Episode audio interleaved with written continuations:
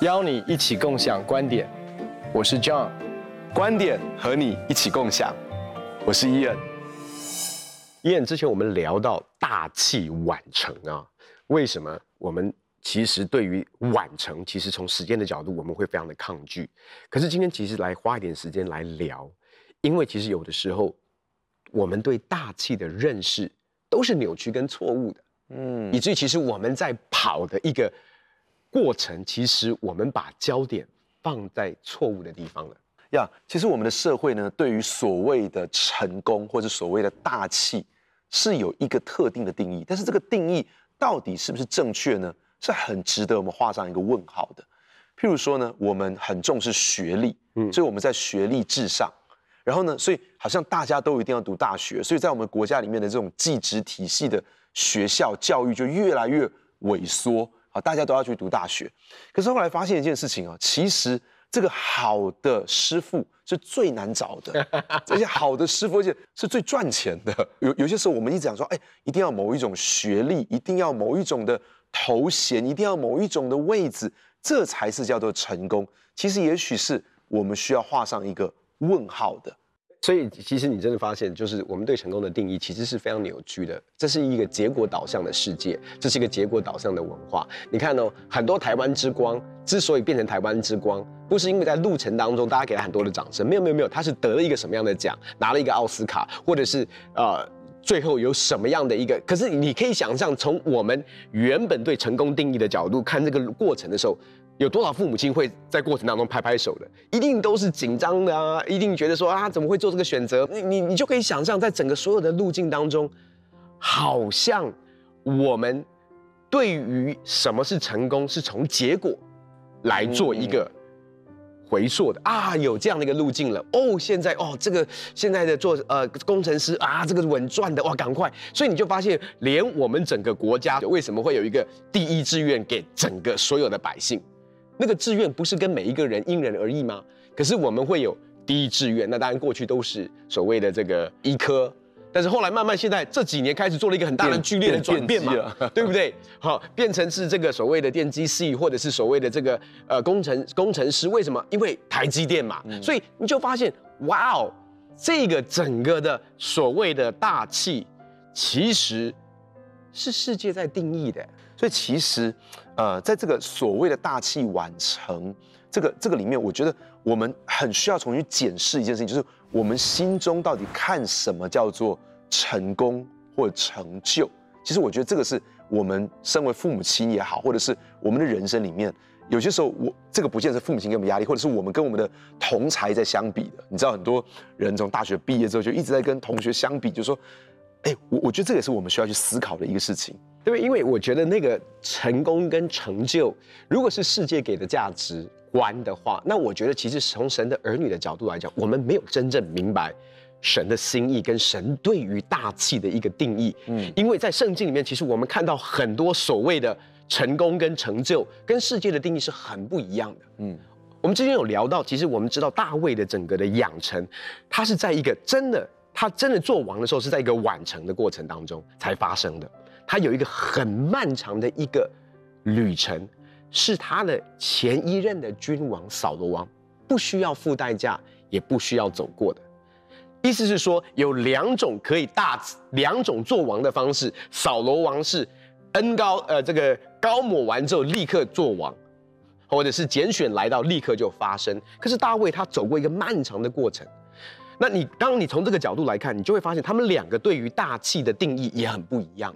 为什么？因为对扫罗王来讲，他的大器，他的成功，就是在于这个王位他是否可以继续的做，或者是百姓对他的拥戴。所以你会发现他的角度跟眼光跟大卫后来很不一样。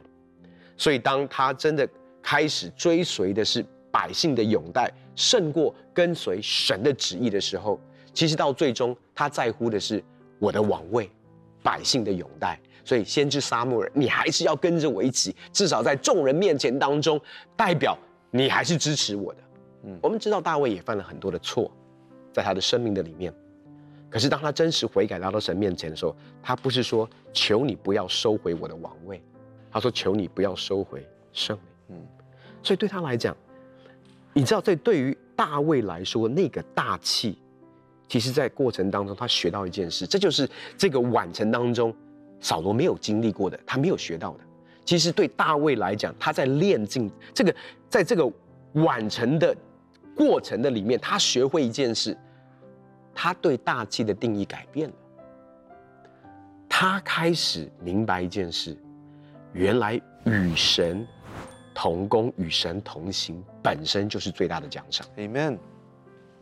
所以他说：“我可以失去王位，可是我不能够失去你。”对摩西来讲，其实是一模一样的。你知道，摩西带领以色列人离开埃及，为了要进入到应许之地，所以你可以说出埃及不够，因为对以色列百姓在旷野当中，他们开始抱怨，因为真正的大气或者是成功是要进到应许之地。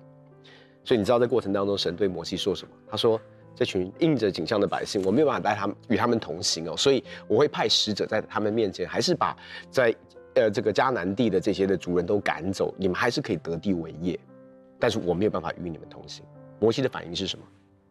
如果你不去，我同行，嗯，我就不去，不去。所以换句话说，对摩西来讲，其实他对于大气的定义，因为我们知道最后摩西也没有进到应许之地。我们其实，在读这个故事的时候，其实我们最后会发现啊，好哦哦，为什么摩西这么这么辛苦？啊，付上这样代价跟随神，为什么？我我从小到大每次读到这个经文的时候，我都会觉得说，为什么神你就是因为他的脾气不好，或者是说他犯了一个小小的错误，就不让他进去？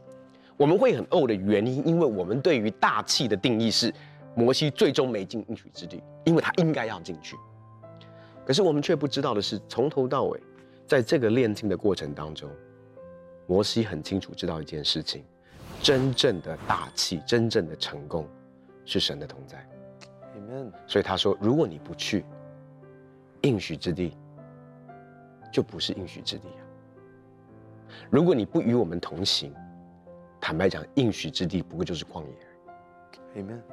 如果你与我们同行，旷野也就是应许之地了。所以要讲的是，如果我们不从神的眼光来看大气，我们继续在世界的价值观里面的话，我要说的是。”其实很多的时候，我们的眼目都被扭曲了。我们有些时候真的是限制在这个大气，我们我们想到是这个学历、头衔、薪水、成就，但其实如果从扫罗跟大卫的身上来看，扫罗他的大器是那个王位，可是大卫是跟神的关系，而你讲到摩西。他的不是用应许之地，而是他跟神之间的关系。其实我我我我我我想要下一个定义哦，其实这个大器应该是一个器皿，嗯，是一个真正的大器，是我能不能够成为神的器皿？Amen。好像圣经里面这样讲说，我们原是他的工作，在基督耶稣里面造成的，为要叫我们行善，就是神所预备要我们去行的。所以什么？我怎么定义我我这个器皿？我去做神要我去做的事。嗯，神。创造我这个人，我的生命当中有非常独特的恩赐跟才干，是他给我的。我的生命当中有非常独特的热情跟渴望，是他给我的。我生命当中有非常独特的特质，每一个人都不一样，是他放在我里面的。所以，当神创造我的时候，其实神在我生命当中是有一个目的，是有一个计划。当我去做神要我去做的这个计划的时候，就是神所预备要我去行的。这个在神眼中是看为善的，所以我们是他的工作，我们去做神要我们做的事情。我就想到另外一段圣经这样讲，他说，在大户人家里面有金器、银器，有木器、瓦器。人若自洁，脱离卑贱的事，就必做贵重的器皿，成为圣洁，合乎主用，预备行各样的善事。就这里面讲一个事情，说，我是大户人家里面的器皿，那我这个看我生命当中贵重与否，是谁来定啊？是这个社会告诉我吗？是媒体告诉我吗？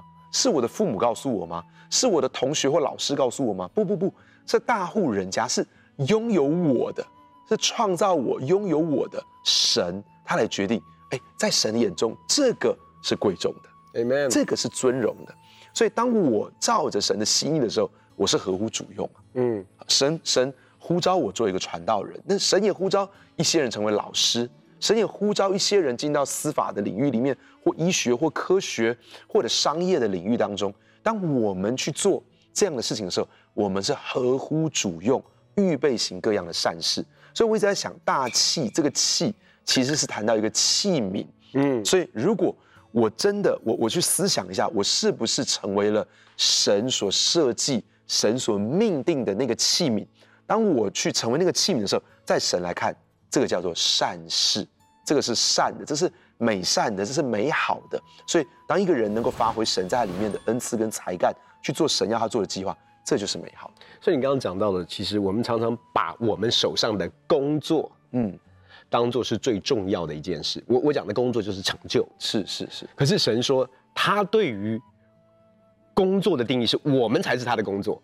所以，我们常为主做工，可是神说，我要的真正的大气，不是世界所定义的成功，嗯，而是你成为我创造你、定义你要你成为的人。我渴望跟你有了这个连接跟关系，决定这个器皿是否是贵重的，嗯，还是卑贱的。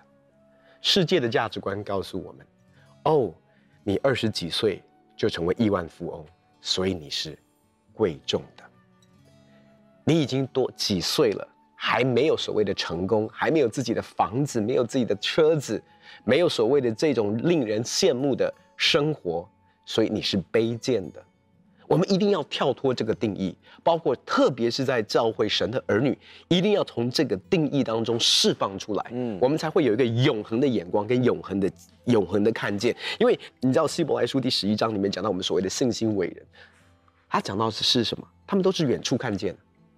意思是说，他们很多的大气不是世界给予他们的定义，甚至从世界的角度，他们做了很多的选择，包括我们之前提到的摩西，其实他的大器是他已经成为你出生就是神迹般的，在皇宫里面，那是人生的大器。这是为什么很多人没有办法去想象的，是说很很多人不明白的是，你知道摩西不是为了进应许之地才离开他皇宫的生活，摩西在埃及不是奴隶啊。摩西在埃及是埃及的王子啊，嗯，所以应许之地流奶与蜜对他来说，怎么比得上 埃及的荣华富贵？那才是大气，那是世界的大气。可是他愿意放下。你看历世历代的每一个宣教士，他们放下的是世界定义的大气，开始与神同行，完成神的大使命。中间很多人可能千里迢迢在路程当中哦，就殉道了，在路程当中就走了。那你会说啊，这个好像其实是没有哎，但是却不知道的是，其实我们的人生不是结果导向，不是最后做了什么，发生了什么事，我们的人生。从头到尾的定义，都是在跟神的连接跟关系的里面。其实我我我非常喜欢你谈到摩西，其实摩西就是一个大器晚成的。其实，当然在四十岁之前，他就在埃及的皇宫里面了。但是那个不是他真正的大器，他真的大器是在经过四十年的另外四十年的 挫折，对，对不对？他在旷野里面放羊。好，我我们也说。这个在旷野当中放羊的经历，其实也是磨塑他，让他在八十岁的时候，他能够被神呼召。那么接下来，他人生接下来最后的这三十四十年，这三个四十年，第一个四十年在埃及的皇宫，第二个四十年在旷野放羊，第三个四十年在带领以色列人又回到旷野。对，可是这个才是他生命当中的，他真的成为了神的器皿，是他真的成为了这个大器。其实你思想在圣经当中，好好些人是这样子，亚伯拉罕。他也是这样子，他七十五岁才被神呼召，哎，才离开本地本族富家，往神要指示他的地方去。可是在七十五岁之前，他其实住在哈兰的时候，他是有他自己的房子，他是有他自己的产业，他有很多的财产的。可是七十五岁之后，他去到神要他去的地方的时候，他住在帐篷的里面，他在那个地方没有没有了地业。是在在哈兰的时候，他有他自己的地业，但是在。在这个迦南地，他没有了自己的地，他住在帐篷的里面，好像是一个寄居的人。可是他却成为了大器。所以其实很多时候，这个真的不是用这个世界的眼光来看。其实我，而且我觉得，这让我们去思想，当我们思想亚伯拉罕、思想摩西的时候，真的思想一件事情，就是说，哎，他们七十五岁，他们八十岁，他们真的走进到呼召的里面，还有迦勒八十五岁走进到神给他的呼召的里面。其实让我们去思想一件事情：难道真的有什么东西叫做晚吗？嗯，其实对亚伯拉罕说不晚哎，对摩西、对迦勒来说不晚哎。其实前面对他们生命当中的塑造是非常宝贵的。而当他们走进去的时候，他们知道一件事情，那个不是关乎成就，是关乎成为神的器皿。我我其实想要回到“大器晚成”这个成语，我们要追本溯源，知道说这个成语到底是怎么来的。其实这个成语是来自于老子。好，老子里面呢第四十一章，他这样讲，他说：“大方无语，大器晚成，大音希声，大象无形。”他讲的是道的几种无为的境界。最方正的东西是没有棱角的，最大最贵重的东西总是最后才完成的，最好的音乐是没有声音的，最大的形象就是没有形象，或者蛮有哲理的。但他在讲说，大气是中国古代里面几种东西，譬如说像龟啊、章这种玉器，还有钟跟鼎之类的这种铜器。那么你知道，其实玉器跟铜器啊，玉器去雕琢它是需要时间的。是需要很多的人工跟时间才能够去雕琢完成的。那么钟跟鼎是需要去铸造它的，那去铸造它呢，它冷却凝固的时间是需要很长的。所以其实不管是雕琢玉还是铸造铜器，其实都是需要很长的时间。其实为什么说大器晚成，就是因为它这个器皿太贵重，以至于神在行塑这个贵重的器皿的时候，其实。是神的手在陶造我们，他是陶匠，我们是泥土，在这个他捏这个泥土，我我他在捏我们，捶打我们，揉我们，拉宽我们，然后最后呢还要把我们放到火窑里面去烧，然后呢还要再拿出来冷却静置。其实这整个过程当中有不容易的，被捶打的时候，被揉捏的时刻，可是这些事情都是塑造一个器皿。不可少的，或是那些雕琢，你想到那个玉被雕琢是有这个锉锉刀在他身上，或者是铸造哇，极到高温，还有冷却下来。这个你知道，如果我们是我们这个人，我们被被火这样烧，整个融化被雕琢，其实都是当下都是非常不舒服的。可是如果没有这样经过这些时间，没有经历过这样的淬炼，这样的不舒服的时刻，其实我们是没有办法成为那个贵重的器皿。来被神所使用的，所以其实我觉得从这个角度你会发现哦，真正的大气，其实不是最终我是否走到那个成功里，嗯，真正的大气，不管是透过耶稣的榜样、摩西的榜样、约瑟也好、大卫也好，其实我们慢慢开始学到一个东西，你知道有一段时间我们每次读到马太福音第二十章。里边讲到了那个葡萄园的比喻啊，其实我就觉得很纳闷，这个比喻为什么？因为，呃，这群工人有的是呃清早就进到葡萄园里面做工，那时候的工价是一钱银子，那后来有接下来啊、呃、这个九点的、十二点的、三点的到最后五点的都进去，然后最后要分钱了，结果发现最最晚的进去的人先去拿。然后是一钱银子，前面的人就很兴奋了，因为他们期待是更多，结果每个都是一钱银子，一钱银子，一钱银子，一钱银子，然后结果最早去的人就不高兴了。那我就想，我也会不高兴啊，因为我们的逻辑就开始变成是，他只工作一个小时拿一样的奖赏，那我工作了九个小时，为什么还是拿一样的奖赏？其实你发现，我们常常在讲的一个问题是，那个比较其实是很可怕的一件事情。那个比较其实是在神给我们的一个呼召跟命令当中，常常会分心，而把重点放在错误的地方。其实真正的奖赏不是一钱银子。对于摩西来讲，真正的奖赏，真正的大气不是进到应许之地；对大卫来讲，真正的大气也不是做这个王位。其实真正的奖赏，这些清早进到葡萄园里面工作的人不知道的，真正的奖赏。是与父神在他的旨意当中一起来同工，一起同行。里面，所以我们谈到刚才所有这些人，其实在这一个完成的过程当中，那个本身的塑造其实就是奖赏。嗯，因为是他的手在我的身上，他的同在，他在带领着我。慢慢的，你就发现一件事情，其实旅程，我们一定要看见一件事，过程才就是奖赏。Amen，Amen，能够跟爸爸一起同工就是奖赏。过程其实是奖赏，你知道那个同在本身是奖赏。嗯嗯嗯嗯。所以到最后，其实真的，你你就发现这些。信心伟人也好，历世历代的这些宣教士也好，回应神呼召，做出不，我们觉得是怎么可能有人会？就就刚才讲到说这个这个这个呃亚伯拉罕，他他就是所谓的移民嘛。我们移民一定是从台湾，如果要移民，一定是纽西兰、澳洲、美国、加拿大，就是更好的地方。就他选的是那种西非啊、布吉纳法索啊，或者就是跑去这，那你就会觉得说，为什么会做这个选择？因为神在那里啊。嗯。因为神在那里啊，因为神与我同行，Amen。因为神的同在在那里呼召我。如果我们不跳脱世界所定义的大气，我真的要说，华人没有办法回应神最终极对我们的一个呼召跟命令，因为我们还是在追求世界所定义的大气，以至于其实我们在过程当中失去了。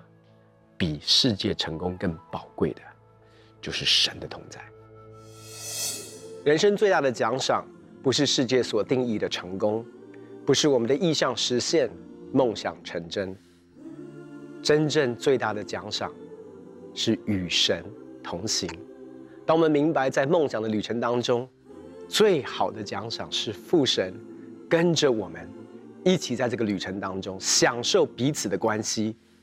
就像大卫所说的，当他真正悔改的时候，他看重的是不要收回你的圣灵，不要收回与神的团契跟连接。弟兄姐妹，真正人生的成功是认识神、经历神、与他同行。很高兴可以跟你们分享我们的观点，也欢迎在网站上面跟我们分享你的观点，共享观点。我们下次见。